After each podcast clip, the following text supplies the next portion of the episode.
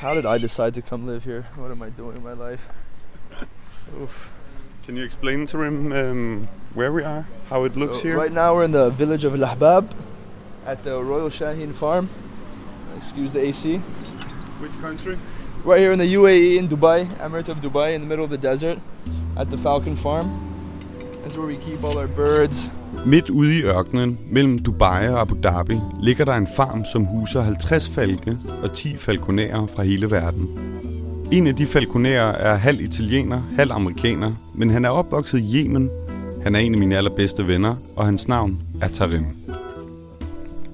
It's it's always been what I've considered the most almost orgasmic feeling to be sitting with your falcon the first day it's going to fly free, which is always a nervous time for you because you've been working for days, weeks, sometimes even months training these birds. You untie it, it's fle- free to fly away for the first time. You're thinking to yourself, oh man, I hope this bird doesn't fly away. I've been working so hard for so long. And then it opens its wings, it shakes all its feathers, makes sure they're all in place, ready to fly. With its wings open, it starts feeling the wind, and as soon as it catches the wind in its wings, you feel that your arm gets a little bit lighter.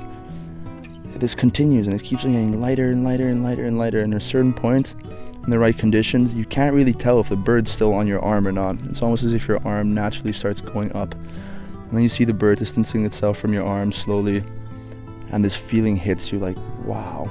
I mean, it's almost as if physically and metaphorically the weight is taken off. It's just watching. It's like watching your kid walk for the first time, or you know, something like that. It's like, wow, this is what nature made it to do. And then you hope that the bird comes back, because if it doesn't, then all that beauty gets turned into nervousness and you know anxiety. But then when the bird does come back, it's, just such a sense of satisfaction and fulfillment. But what you've worked to accomplish has been accomplished. Yeah, definitely one of my favorite feelings.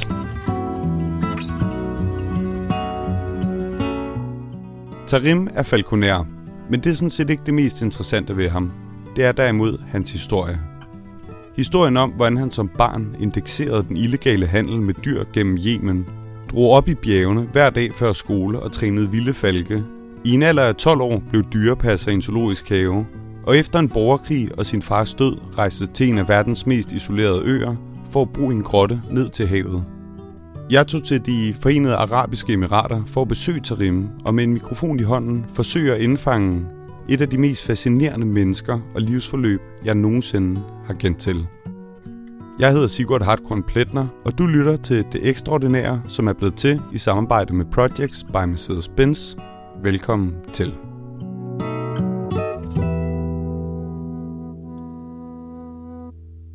It's probably the first memory I can recall right now, and it's the first memory that occurred in my life, which is still so vivid to me. A lot more vivid than stuff that happened one, two years ago that a lot of people would consider much more influential, much more significant in one's life. We all went for a hike in the mountains right outside of Sana'a. And it was me and my family. You know, I was really young. I was probably somewhere around two or three years old. Beautiful hike up in the mountains surrounding this old Jewish village that was famous for its silver working pretty popular place for people to go hike around on the outskirts of Sana'a. There was all this greenery, all these cactuses growing around, and we had finished our hike. We were getting ready to leave. We were getting closer to the car, and there was this big, almost like a plaza, like a square that was built around the village, made out of these big, beautiful cobblestones that they would put on the floor. They're so popular in Yemen. And it surrounded this baobab tree that I continue to go back to throughout my life. It's this beautiful, enormous tree in the middle of the square. It looks kind of like a, I don't know, like a screw that's wider than it is longer or something like that. Just this really weird shaped tree. And I look down, and in a little crack in the cobblestones, there's this toad. It's perfectly camouflaged with the cobblestones, hiding in between where there's still a little bit of moisture in between the rocks and the dry mountains of Yemen. And of course, as a kid or two or three, I'm fascinated by this little creature that's walking around and so beautifully camouflaged, but I can still tell it has eyes like our own and all these things. And I pick it up, you know, instinctively. The first thing I think to is to pick up this toad. And I feel its rough, bubbly skin on my on my hands. I just feel I'm like, oh, I'm not weirded out at all. I'm not scared by it at all. I pick it up, hold it in my hands. I look down at this toad. And I notice it just kind of probably not enjoying itself too much, but just there curled up in between my hands. And then my vision goes directly vertically from my hands with the totem up to this baobab towering over me. And the light was playing through the branches of the baobab, just kind of f- flickering on my face. And I just remember this, this sight, just this toad in my hands, you know, facing up to this enormous baobab and somehow, I mean, I might romanticize it more than it deserves to be romanticized. I might attribute more importance to it than it deserves. But somehow, I feel like that was the moment in this abandoned Jewish village outside of Sana'a with a frog in my hand and this beautiful tree towering overhead that brought me to this remote island lost in time and, you know, allowed me to come be a falconer here in the desert in Dubai and just overall created my love for animals. First, I'm going to tell you a little bit about the biology of the birds we use, namely falcons. Then I'm going to tell you a little bit about falconry's place and the cultural heritage. Right now, we're sitting in the shade of a tree on a farm in the desert in Lahbab in probably 46, 45, 46 degree heat. Sitting in this island of shade, which acts like a haven, because if not, we would be burning right now. There's the sound of birds that somehow manage to keep on flying around despite how hot it is. You can see the palm trees, some dates hanging, you know, almost ready to be picked. And it's summertime in the desert. So, to understand where we are today and what brought me here, we really have to go back to way early on in my youth, back in a place called Yemen. There I was growing up, you know, experiencing a country that not many foreigners get to experience under the guidance of parents that were wonderful and, you know, were there with all the best intentions and it just opened up this world for me to explore that you know, afforded me with opportunities like I never could have had anywhere else on earth for sure, especially in the West. I mean, I think my parents did a great job of introducing nature and the importance of the of the natural world to me when I was a kid by you know putting books in the house and we had all these encyclopedia books with different names of animals and all these cool facts and you know before I could read, my parents read them to me. And then as soon as I was able to read, I would just, you know, go and read all about these animals and chameleons changing colors and all these birds that can go at these incredible speeds and eat all this weird stuff. And I had all these awesome picture books, and I would rip out pictures of these animals and hang them up on, in my room. And of course, I mean, one thing is reading about them, seeing them in picture books, and the next thing is being able to see them firsthand, you know, being able to see all these incredible behaviors at firsthand. So, I mean, obviously, I could go on for hours talking about all the moments in my upbringing in Yemen that you know, grew and developed my love for animals. It became something that I knew from very early on I was going to dedicate my life to. And so far, that's what I've been doing.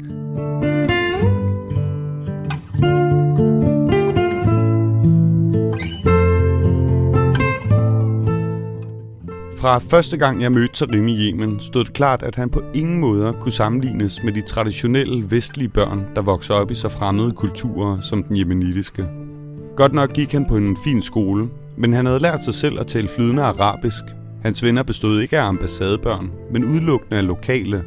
Han havde ikke privatchauffør og sikkerhedsvagter, men derimod havde han bare sin egen motorcykel, som han altid kom og hentede mig på, når vi skulle ud og lave noget sammen, selvom han kun var omkring 16 år, da jeg lærte ham at kende. Når vi færdedes rundt i byen, blev han altid venner med de imamer, tehandlere og tiggere, som vi mødte på vejen. Når det var børn, der tiggede, skrev han altid små digte på en lap papir, og gav dem til børnene sammen med nogle penge. Tarim er med andre ord enormt god til at begå sig, til at vinde folks tillid og til at gøre tingene på sin helt egen måde. Det samme gjorde han med sin kærlighed til dyr. Som 11-12-årig besluttede han sig for, at han for alvor ville forfølge sin fascination af dyr. Men i stedet for bare at tage ned i den zoologiske have, gjorde han noget, som nok de allerfærreste 11-12-årige ville gøre. Han begyndte at opsøge Jemens illegale dyremarkeder men det var ikke det hele. So the first thing I started doing was to go to these exotic animal markets, and at the beginning I would go there just out of interest, just to see what the animals were, and I'd just marvel at these beautiful animals being kept in these terrible conditions. I came across all different types of stuff, ranging from small but super rare birds to endemic species of Yemen to hyenas, leopards, cheetahs, uh, all types of stuff, really. There was the whole gamut of species there. All of them which were definitely not supposed to be there, none of them which were enjoying their time there by any means. and none of them which were fully respected for what they were. But then I got the idea that maybe I should start finding a way of, you know, potentially helping this, you know, helping relieve all the troubles and problems that these exotic animal markets were causing for wild populations of animals. So I thought that a good way to start with that was to simply record all the different species and how many of each of these species were being kept at these markets, just to get an idea of you know how many of these animals were being taken from the wild, what these markets might be doing to populations of different species. So I did that, and for three or four years, I would go to the markets once, twice a week, and just you know just write down, take pictures of all the species and animals and the conditions they were being kept in, and all these stories about how terribly these animals were being kept, and you know how destroy their natural beauty and just strip them from the wild. And as I grew older and I interacted with all these different animals, there was always one that caught my attention the most and that I grew to love more than any other. And that was raptors generally, but specifically the falcons. Nogenlunde samtidig med, at Tarim tager rundt til Jemens illegale dyremarkeder for at lave en database over dyrebestanden og handlen med dyrene, forelsker han sig, som sagt, særligt i falkene. Under en ferie til sit andet hjemland, Italien, da han er 12 år gammel, hører han om en perifær familieven, der tilfældigvis er falkonær i netop Italien. Og Tarim ved lige med det samme, at det her er betydningsfuldt. So I, I went crazy. I said, Mom, we have to go see this guy. We have to go meet him. This is the most important part of my life. I'm sure of it. Sure enough, we go, and this guy was super nice, super welcoming. We meet him, and uh, he was nice enough to show me around. He has this beautiful farm in the in the region where I live in Italy, in the mountains. A lot of land and just over a hundred birds of prey some of which are rehabilitated so they can't be released, some of which he breeded himself, some of which he's bought and he's trained. And so I go there and already I'm just like, oh, in like a wonderland, you know, I'm walking around all these birds everywhere. I'm just like, ah, this is so incredible. And then he's like, hey, you know, it's uh, it's about time that I let one of my birds fly around for training. And I was like, what? You can let these birds go and they'll come back to you? Was a foreign concept to me. I had no idea that you could develop a relationship with a bird that allowed you to let it go and then come back to you. So he takes out a Saker falcon, this beautiful big Saker falcon. And he takes it. We go out into this field and he takes off the knots. I'm already, I'm so fascinated by this bird. I'm like, it's sitting on his hand and, you know, it's like, it's not scared of him at all. It's, it looks as if they're friends, right? So he takes off its hood, and his falcon's looking around, and then he just kind of throws it off his hand. And the falcon goes and starts circling around him and goes higher and higher and higher. And he pulls out the lure and starts swinging. And this falcon goes into a stoop and you know, thunders down so fast by him. And I was there, my jaw on the floor. You could hear the the air blowing through their feathers as it flew overhead. It was just such a visceral experience. And when the time came, he let the bird catch this lure and then he went and he picked up this beautiful bird on his arm and it just clicked in my mind. You know that's where i realized i had to do this for myself. I had to go back to yemen get a bird of my own and learn how to do it for myself. So i got back after this trip to italy and i had this new passion that was overcoming anything i think of otherwise. When I slept at night, I dreamt of falcons. When I woke up in the morning, I would jump on the computer to research falcons. I had all these books that I had bought in Italy about falconry. I just could not stop thinking about this new passion of mine about training falcons, about you know forming these relationships with them and all this cool stuff. And the unfortunate thing in my case was that there was really no one I could ask these questions to in Yemen. In the approximately 10 years I was training birds there, I encountered one other person that was training birds, and he wasn't even really training birds. He would train them to then sell them to other people. He wasn't doing it for a passion, he was doing it for a job. So I really had no resources to access there in Yemen. I couldn't order any books to Yemen. I couldn't really find any books there on falconry, so I'd have to wait till I went abroad, buy a bunch of material, then bring it back and just go over and over and over it. I would uh, always keep a falconry book or a bird field guide in the bathroom. So whenever I was sitting on the toilet, I would just sit there and memorize stuff from these falconry books. That was one way I got some of that stuff stuck in my mind for sure. And so once I felt like I was sufficiently read up, you know, when, once I felt like I was ready, uh, it was time to acquire my first bird. And what a magical moment that was. And the first bird I had was a kestrel, which is one of the s- smaller falcon species and the smallest falcon species you find in Yemen. So I made this little trap, uh, managed to catch a sparrow, and then used the sparrow as bait, threw in the trap. And in the first day I tried, I caught myself a kestrel and began training. And it took a lot longer than it should have. You know, the bird like a kestrel should take something like a week or two to train this bird until it's flying free. It took me about a month, but I also wanted to make sure that I was doing stuff right. And I was making wanted to make sure that the bird was being kept properly and that it wouldn't fly away when I first let it go.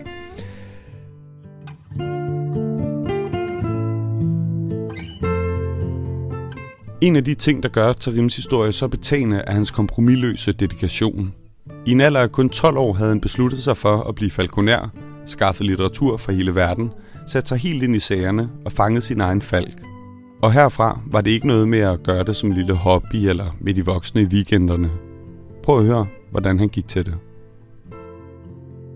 What I would do is I would wake up for sunrise almost every morning, and I would ride my bicycle with a bird on the back of the bicycle, hooded, down to my friend's house that lived about maybe about not too far, about two kilometers away. But his backyard was a mountain. It was kind of in the middle of the city, but there's these beautiful mountains in the middle of the city that just, you know, tower over this ancient city of Sana'a. So I'd go there every morning. I'd wake him up and say, "Nah, let's go, let's go, let's go. Gotta, gotta go, go up to the mountains and fly the bird." And he was great, and he was super supportive. He would always wake up with me for sunrise. We'd go fly this bird on his mountain, and it was just so beautiful. What a great way to prepare before going to school. But then there'd be those times where the bird wasn't doing exactly what it was supposed to, and it would take a lot longer than I had anticipated to fly the bird. So there was definitely a few days where I was just like, okay, not going to school today. I'm looking for my bird. You know, maybe the bird would catch a beetle or something and go eat it far away, and I'd just have to sit there and wait till the bird was finished eating, and then hope it would come back, and then it would take off and go somewhere else. I'd have to go chase it. I was way too poor to, I mean, way too young and just didn't have enough money to afford GPS system. I couldn't even find bells for falcons. A lot of falconers use bells so they can hear their falcons. I couldn't even find those in Yemen. So I was just depending completely on being able to see these birds.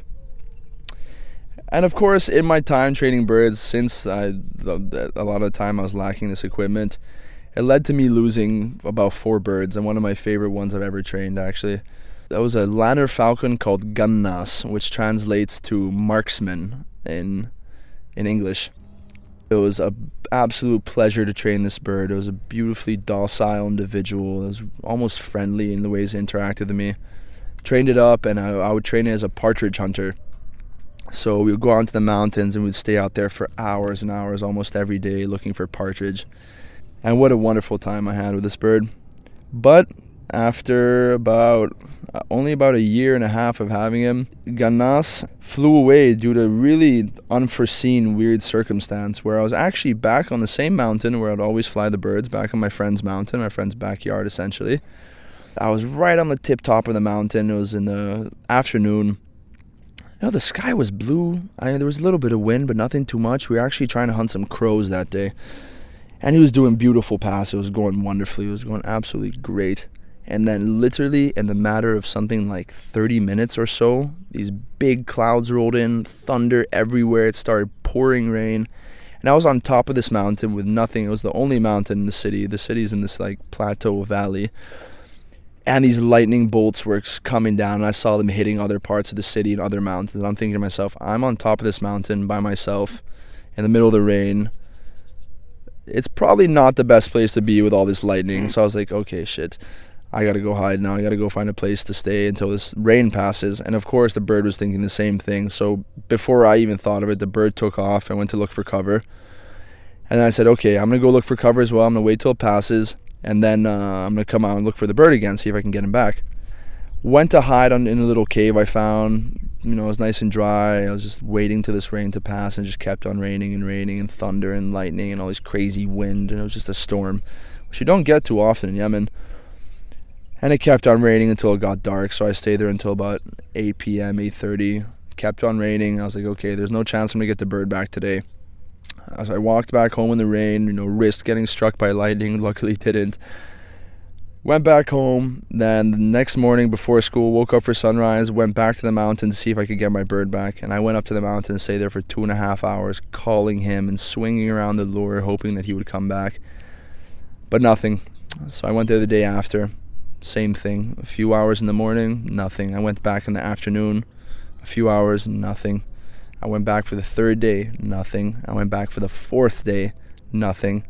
I went looking around a radius of about two kilometers, three kilometers around there, looking nothing whatsoever. I asked people if they'd seen a bird, nothing whatsoever. and that's when I kind of gave up hope. And who knows what became of Ganas? He, I mean, I, I like to hope that he decided to fly off and find a partner and live a happily life, you know, happy life. But who knows what happened? So Ganas was my fourth falcon, and then from there, I just. It, you know the floodgates opened, so to speak. My as my knowledge for the for the sport and you know the passion grew, I just started experimenting with new birds, and it was just there was so much diversity of bird species in Yemen that you could train as well.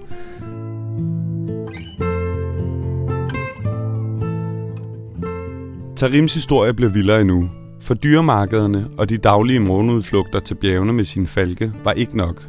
Han vil have mere med dyr at gøre, Prøv at forestille dig det her. En dreng, der lige er fyldt 13, møder op ved Københavns Zoologiske Have, fortæller, at han elsker dyr og spørger, om han ikke kan blive ansat som dyrepasser. En sød tanke, men nok et tvivlsomt udfald.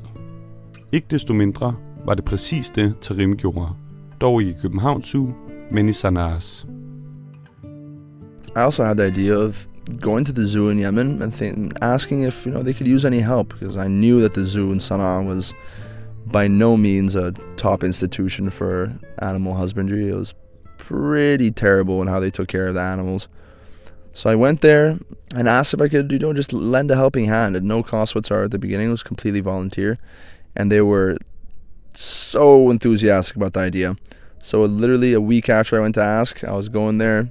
Sometimes I'll go after school. Sometimes I'll go both days on weekends, pretty much the entire day at the beginning for the first few years it was what I lived for between falconry and the zoo. It was all my life. I was making all these great friends over there. I was learning about animals. I mean, I would walk through. I would spend most of my time in the reptile enclosure, uh, learning how to handle snakes and learning what they ate, and you know, realizing how many different species of snakes you could come across in Yemen. And then I would walk over to the monkey enclosure, and the keeper was my friend as well. So I'd go in and help him feed the monkeys as well. And it was just so laissez faire, you know, being in a place like Yemen, there wasn't all the restrictions and protocols and all these things that you have at zoos in, in the West, for example. So then I'd walk over and hang out with my crocodile keeper friend, and we would feed the crocodiles. And then I'd go over and, uh, you know, hang out with the leopards, and we would clean the leopard cages, and I would teach the guys a little bit about how endangered the leopards were that they were working with. You know, not to boast, but really at the age of 15, 16 years old, I knew more about animal husbandry than almost anybody that worked at the zoo. And I don't attribute this to their lack of care, even though some people did not care at all about the animals. They didn't have access to that ed- education which was required to be able to take care of such animals properly. When I first started working at the zoo, I didn't speak almost any Arabic. I knew a few words, I knew a few sentences, things like that, but my Arabic was pretty bad. But as I hung out more and more with this guy who didn't know a word of English at the time, who is still my best friend on this planet, Khalid. Khalid, you know, the one of the most beautiful souls that I've ever come across, and I'm sure I will ever come across. Uh, I remember so vividly the first time we met. He was working at the reptile enclosure, and coincidentally, that's exactly what I was interested in. And we instantly clicked. From day one, we were like inseparable, you know. We became best friends before we could even fully speak to each other. There was just something that clicked. And in the years that followed, we taught each other how to speak these different languages. So I taught him how to speak English, he taught me how to speak Arabic. And literally, by about three or four year, years later, I was almost fluent in Arabic just because of how interested I was in the topics we were speaking of. And, you know, just I really wanted to interact with this guy. And I was having such an incredible time. I mean, I was working at the zoo and you know that provides so much interest in my life learning so much about how to take care of animals and deal with them and breed them and feed them and all these things and, you know making friends with which I was exchanging languages and learning so much about Yemeni culture uh, you know the nitty gritty details of Yemeni culture, not what you see in the postcards and what you know you learn as a tourist or a foreigner living there. I was learning the you know the really ugly side of it sometimes. Everything was going so great. But then two pretty major things happened in my life which forced me to realize that maybe it wasn't always going to be that beautiful.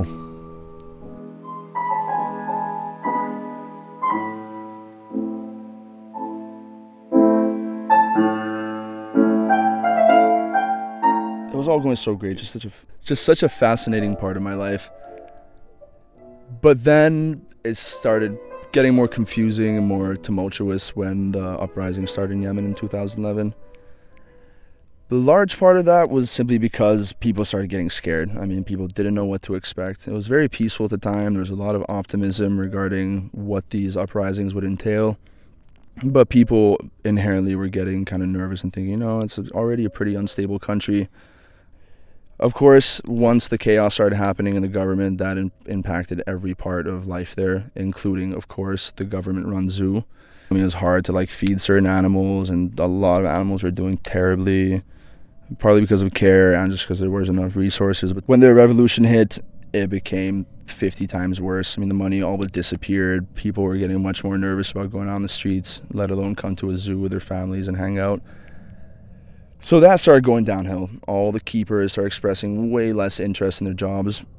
On top of that, uh, the exotic animal market started becoming a lot more suspicious about you know foreigners with cameras asking questions about you know their trade and stuff like that.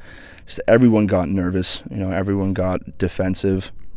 The revolution, you know, really infiltrated people's minds more than just the political realm.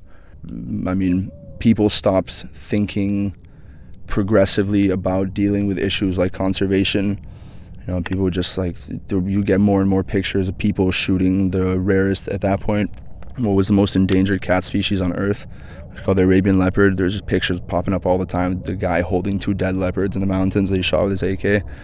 Just like it was a symbol of how people stopped caring. You know. On top of all this turmoil, around the same point in which the revolution started happening, on top of all the chaos that that brought with it, another pretty major turning point occurred in my life, which was really saddening, but also something I grew a lot from. And that was when my dad got diagnosed with ALS. And I was at the beginning really, no one really understood what was going on. We were in Yemen at the time. Something was definitely changing with his body, and he realized it before anyone, obviously. The day that we first discovered it might be this disease was actually a day where me and him were driving around looking for material to build an aviary for one of my falcons. So the plan was we going to go find some uh, netting material in, in this neighborhood and then on the way back stop because he had a doctor's appointment. So I was there and I went in the doctor's appointment with him and this doctor told him, hey, look, from what it seems, you might have one of the th- these three things. Two of them were kind of not, not that big a deal and the third one was the worst case scenario. And of course, it turned out being the third one, the worst case scenario.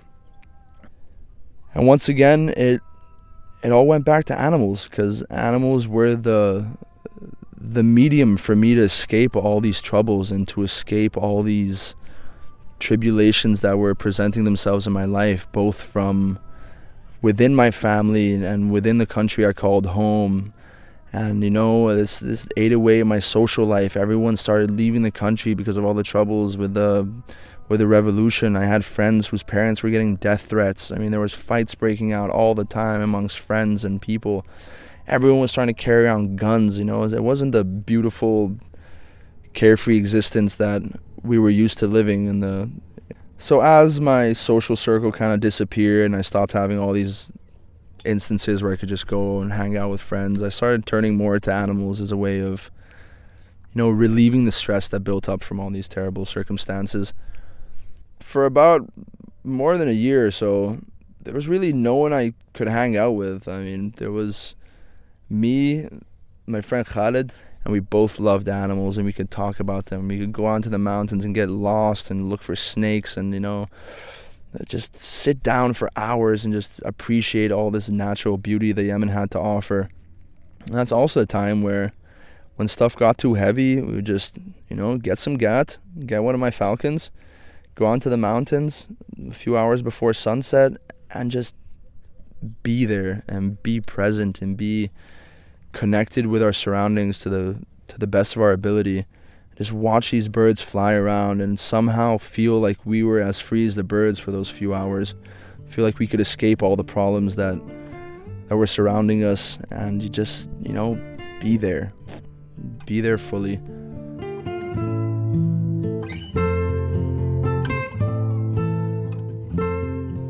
Forholdene i Sana'as zoologiske have blev værre og værre i takt med, at revolutionen gik ned ad bakke. Og ligesom Jemens civilbefolkning, begyndte dyrene i suge også at dø på stribe. På det her tidspunkt begyndte Tarim og Khaled lige frem at modarbejde deres arbejdsgivere ved at tage de mest sjældne og troede dyr, smule dem ud og sætte dem fri i naturen, så de ikke skulle dø en langsom død inde i den zoologiske have. Revolutionen havde samtidig den konsekvens, at Tarim ikke længere kunne købe foder til sine seks falke, så han fik en lige lovlig fix idé, der skulle ende med at få ret afgørende betydning for ham og Khaled. So I go up to Khaled and I'm like, Khaled, you know, these six falcons are weighing on me, man. I, need to keep on buying pigeons. I need to butcher them all. At this point, I was keeping all my falcon food in my mom's freezer.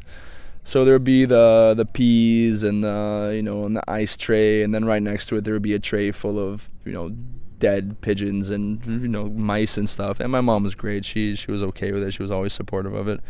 I thank her forever for it. But at this point, it was getting to be a burden.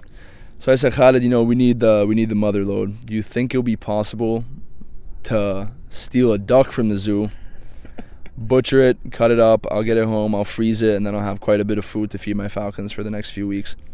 And Khalid's like, of course, man, no problem whatsoever. So we wait till lunch break one day, and I stayed far away because we didn't want to attract too much attention. Had waited till the duck keeper, which he already had problems with, was uh, out having lunch. Jumped over the fence of the duck duck cage, went, got this nice big goose, and he took it into this room that was part of the duck enclosure that was used to just you know corral them in there when you whenever you need to do maintenance outside and things like that. There was no windows on this room. There was no nothing. There was this big metal door with a bolt on it and he got this duck, kept his mouth closed so it couldn't make too much noise, couldn't attract too much attention, and then went inside this room and closed himself in from the inside and proceeded to butchering this duck, right? So he killed it, got all the feathers off, got all the intestines and guts out, started cutting up, and then put in a trash bag and managed to finish everything, right? But as soon as he finished, the keeper gets back and he got back early that day. He usually came back around 3:34. By that day, he came back at like 2:30 or something comes back and goes into the duck enclosure and notices that the, the door is closed from the inside. Right, and he's the keeper. He should be taking care of the enclosure. So how is it that it's closed from the inside? So he goes and starts knocking on the door. And Khalid's in there, scared shitless at this point. He's like, "Oh man, they caught me. This is the end of my job here." He waits for a second, doesn't say anything, but then realized that if he would have kept quiet, it would become even more suspicious, and it would have become even more of a problem. So he goes and he opens the door, and the guy's like, "Hey, where, what are you doing in here, man? What the hell?" Was like, "Oh, sorry, sorry, sorry. I'm uh, I'm masturbating back here," which, in retrospect, was the most genius thing that Khalid could have said because the keepers at the zoo were the most sexually frustrated people I've ever come across in my life. So it worked. The guy believed him. He's like, "Oh, oh, so in that case, oh, sorry, sorry, sorry. I'm gonna finish off, do what you need to do, and then come out here and get out of my enclosure." So he did that. He hid the duck away, went outside, but the problem was that there was no water inside the room. So he couldn't manage to get all the duck blood off his hands, right? He tried to clean up all the feathers, but anyone that's butchered a bird before knows that there's feathers everywhere. So he goes outside, tries to hide all the stuff, but sooner or later, a few minutes later, the keeper saw the blood on his hands. He's like, hey, wait a second, that doesn't look like what you said it is and then saw all the feathers and then found the duck in the garbage bag back there. And this massive fight ensued and they started beating each other up. And then the big boss got involved and the day after Khalid didn't have his job at the zoo anymore. And unfortunately we didn't even get to keep the duck. So the days my days at the zoo were essentially over. I mean my best friend the person who allowed me to to really develop a relationship with that zoo wasn't there anymore the, the operation from an operation standpoint, the zoo was absolutely gone. I mean, it was not the place I started working at and could scarcely be called a zoo at all. It was becoming more like an animal torture facility of sorts.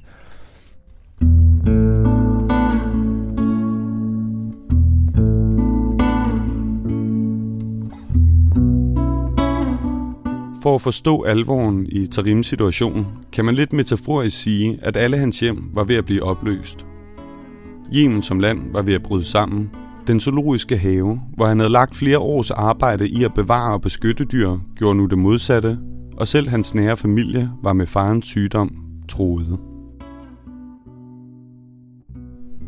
So as my dad, you know, as the situation, as my dad's condition worsened, and it fluctuated between times of being optimistic as to if he would get better, but also deep down realizing that you know the, the, the, his time might be limited on this planet. His time with us might be limited.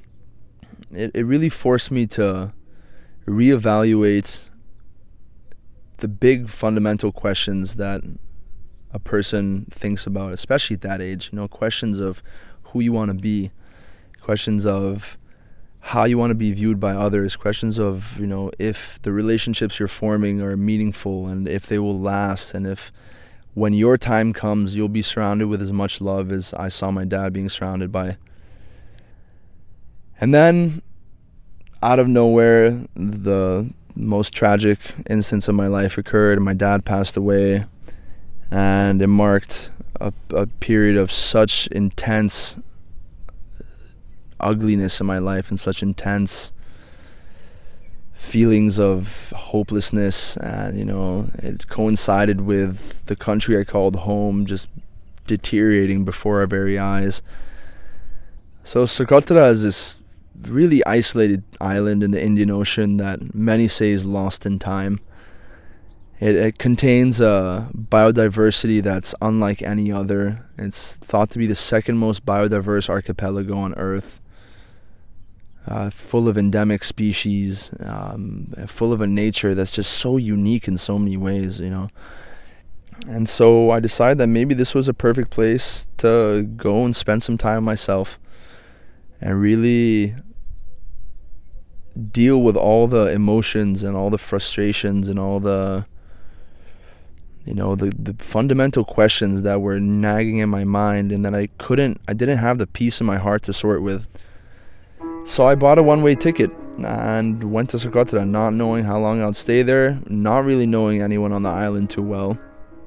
But from the moment I arrived, I knew I was in the right place.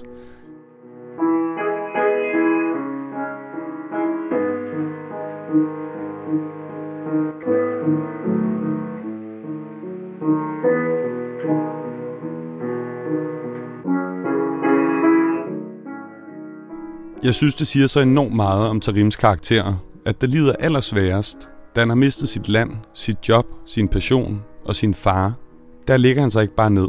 Han hengiver sig ikke bare til en natklub eller forsvinder ind i internettet.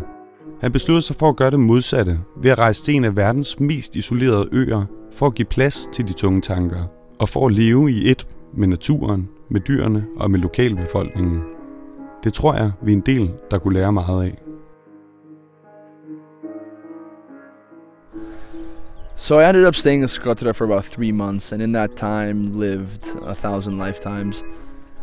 I, you know, I made these wonderful friends and ended up helping one of my good friends there build a room for his wife that he had just gotten married to, out of this dry blocks of coral reef that we would go chip chip away from the the beach nearby. Then I went to live a few weeks in a cave and marveled at how the person I lived with in this cave would use whale jawbones as slides for his children. And then I went and I would just spend, you know, weeks sleeping on the beach under the stars, listening to music by myself every night, just, you know, listening to the wind, listening to the water, just being completely at peace with my surroundings and at peace with myself, despite the fact that just a few hours away, back in the city I called home, life was unraveling. The situation was deteriorating. My my family was still dealing with the repercussions and dealing with the the aftermath of having our you know our loved one pass away.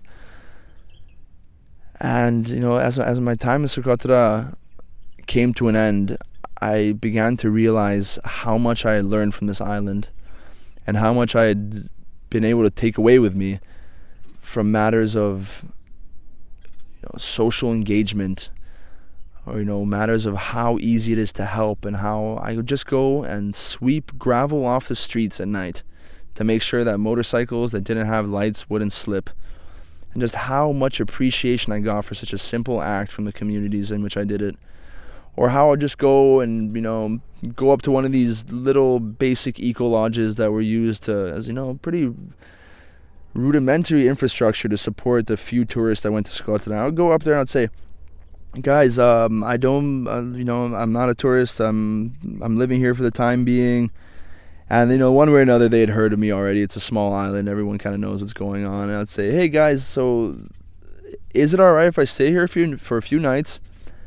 I don't pay, but in return, I fix up all the, the, you know these little things that need to be fixed. Like I would fix the paths, or make them more aesthetically appealing, so that when the tourists did come, they would appreciate you know, a little, added touch that makes so much of a difference in situations of this sort. And of course, everyone was so welcoming to these ideas, and everyone let me stay with them. Uh, in the three months I was there, I probably ended up spending a total of like 10 US dollars on accommodation, never paid for housing, almost never paid for food. Just a sense of hospitality that I've never seen anywhere else. I mean, the I think the the question that I ask myself the most while spending time in these remote, you know, unconventional parts of Socotra. Like when I was, you know, living in a cave, just sleeping on the rocky sand every night, eating nothing but shellfish and rice for weeks. Or when I was, you know, sleeping on the beach. I mean, I'll ask myself all these questions. But the one that really stuck with me the most is how much does it take to be happy? And how much does it take to feel satisfied? Because before that, I'd always, you know, I'd always associated happiness with a, a form of material wealth and a form of status, things like that. But as I laid down on the beach with nothing but the stars, the sea, and the sand, I began to realize that maybe the answer wasn't material or status related. Maybe it was related to personal and uniquely individual concepts of satisfaction and fulfillment. I mean, I felt more fulfilled there than I'd ever felt before, and I had nothing around me, and I didn't feel like I needed anything. You know, I would start to uh, answer my own questions and realize how I wanted to adapt and how I want to adopt these newly learned insights. I would think to myself that maybe I didn't need the status I thought I once needed, or I didn't need the material wealth I, I thought I once needed Maybe all I needed to be happy was some sand, some sun, and a bird in my hand. As I was there, I was, you know, sitting on a dune, watching the sun descend over the Indian Ocean, almost completely buried in sand, completely at peace with everything that was around me. The thought hit me that maybe now's the time where I had to put the car into gear and get going with what I knew my life was going to become. And that was to go get an education about what I loved most, and then see if I could find a way of putting that into play and working with animals, and more specifically birds. Og det var præcis, hvad Tarim gjorde. Han rejste til USA og tog en universitetsuddannelse i biologi, zoologi og organismevidenskab og fandt et job, der handlede om fugle. So now I'm here in Dubai in the middle of the desert, boiling in the in the heat every day. waking up at 4:30 every morning and working until essentially 8:30 p.m. with falcons all day and getting to meet all these different birds and work with species I'd never worked with before.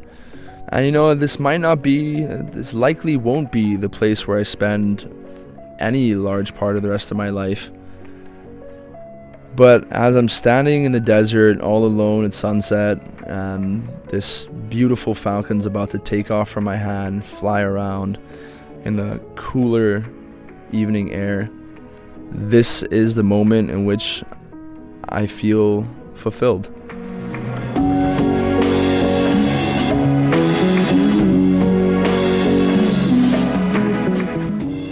Med de ord vil jeg gerne sige tak, fordi du lyttede med til første sæson af Det Ekstraordinære. Vi holder lige en lille pause, mens jeg går på jagt efter flere gode historier i Danmark og i verden. På hjemmesiden detekstraordinære.dk kan man se billeder fra de forskellige afsnit og læse lidt mere om programrækken. Musikken var komponeret af Mads Kok. I redaktionen sad Emil Vilk, Signe Christiani og Thomas Borger. Idé, tilrettelæggelse, optagelse og klip var af mig, og jeg hedder Sigurd Hartkorn Pletner. Hele programmet er lavet i samarbejde med Projects by Mercedes-Benz. På genhør snarest. thank you